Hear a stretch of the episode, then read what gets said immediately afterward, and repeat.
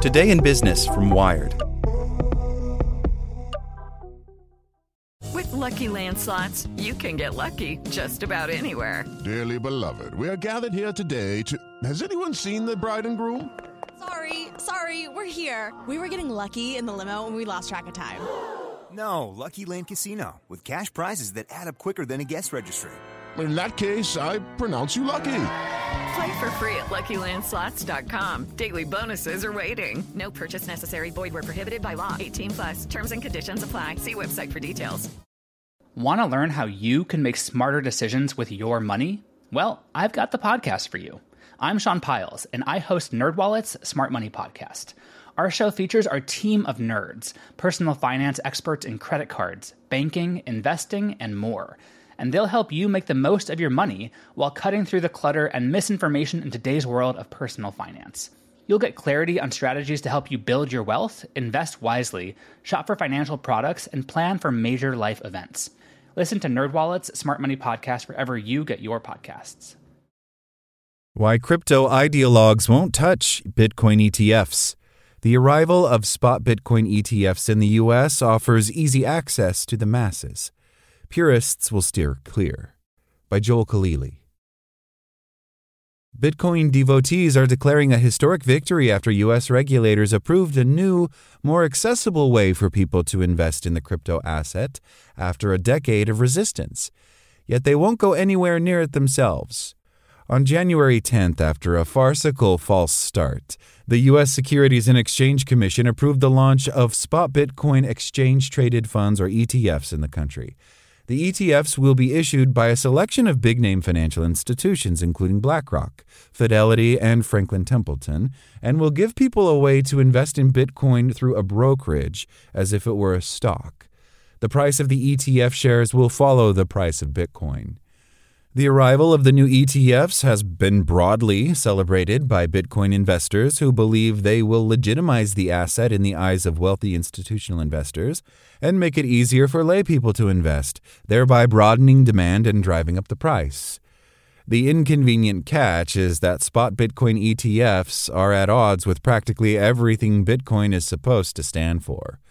In their 2008 white paper, Bitcoin's pseudonymous inventor, Satoshi Nakamoto, outlined a vision for electronic cash that changes hands directly from person to person, under the control of no financial institution. It was two fingers to profit hungry Wall Street, yet the ETFs will be issued by some of the largest financial institutions in the U.S. Nor do investors own or keep any actual Bitcoin, they are buying a representation. ETF investors may stand to benefit from the financial upside, but will not attain all the benefits that Satoshi envisioned, says Peter McCormack, host of podcast What Bitcoin Did. The true ownership of Bitcoin entails direct possession. In the weeks after launch, hundreds of millions of dollars are expected to flood into spot Bitcoin ETFs. The result will effectively be a bifurcation of the asset into a form of Bitcoin for investment and a Bitcoin for Bitcoin's sake, held only by ideologues. To explain the dissonance between the celebratory reception to the new ETFs and their blatant incompatibility with the Nakamoto ethos, Bitcoiners point to the difficulty in achieving widespread adoption to date. The ETFs are a calculated compromise, they say, that addresses the unwillingness of regular people to deal with the perils of storing crypto themselves. The ETFs will have a mosquito effect, says Max Keiser, who advises the government of El Salvador on Bitcoin policy, carrying the mind virus of Bitcoin far and wide. The attitude of crypto businesses, particularly those that support the ETFs with services, is that an increase in the profile and mainstream acceptance of crypto in whatever form will be beneficial to the long term health of the industry after a long series of reputational setbacks. ETFs are just a form of distribution, says Marshall Beard, Chief Strategy Officer at Gemini, a crypto exchange that stores Bitcoin on behalf of ETF issuers. Although investing in Bitcoin through an ETF is not functionally identical to storing one's own Bitcoin, he says, the new funds will cater to an underserved demographic for whom ease of access is the priority. It's not necessarily that one model is better than the other, it's just different, he says. The diversification of parties with a stake in the crypto industry need not compromise the objectives of the earlier adopters, says Brett Tejpaul, head of institutional service at Coinbase, another crypto exchange partnering with ETF issuers. I believe they will coexist in harmony with one another, he says. There are potential practical implications of a split in the way people choose to interact with Bitcoin, though.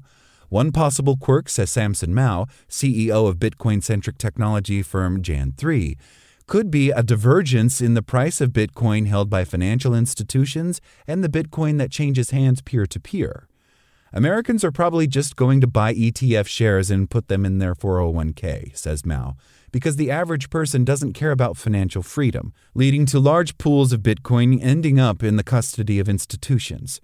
This institutional Bitcoin, as Mow calls it, could be prevented from exiting a closed loop system by rules proposed by the Financial Action Task Force, an intergovernmental body of which the U.S. is a member, requiring large institutions in some circumstances to only transact with one another.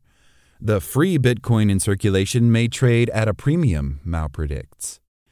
There is some wistfulness among Bitcoiners for the loss of the bygone era where almost everyone involved in Bitcoin was like minded, bound by a shared ideological commitment.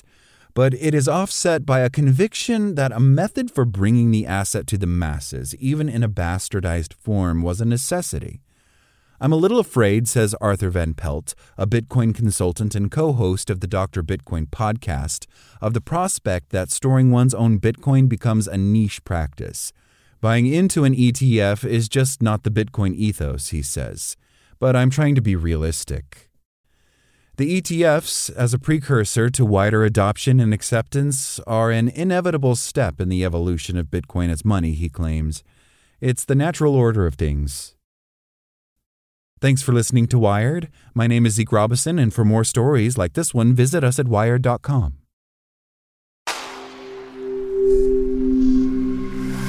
Spoken Layer. Without the ones like you, who work tirelessly to keep things running, everything would suddenly stop. Hospitals, factories, schools, and power plants, they all depend on you. No matter the weather, emergency, or time of day, you're the ones who get it done. At Grainger, we're here for you with professional grade industrial supplies. Count on real time product availability and fast delivery. Call clickgrainger.com or just stop by. Grainger for the ones who get it done.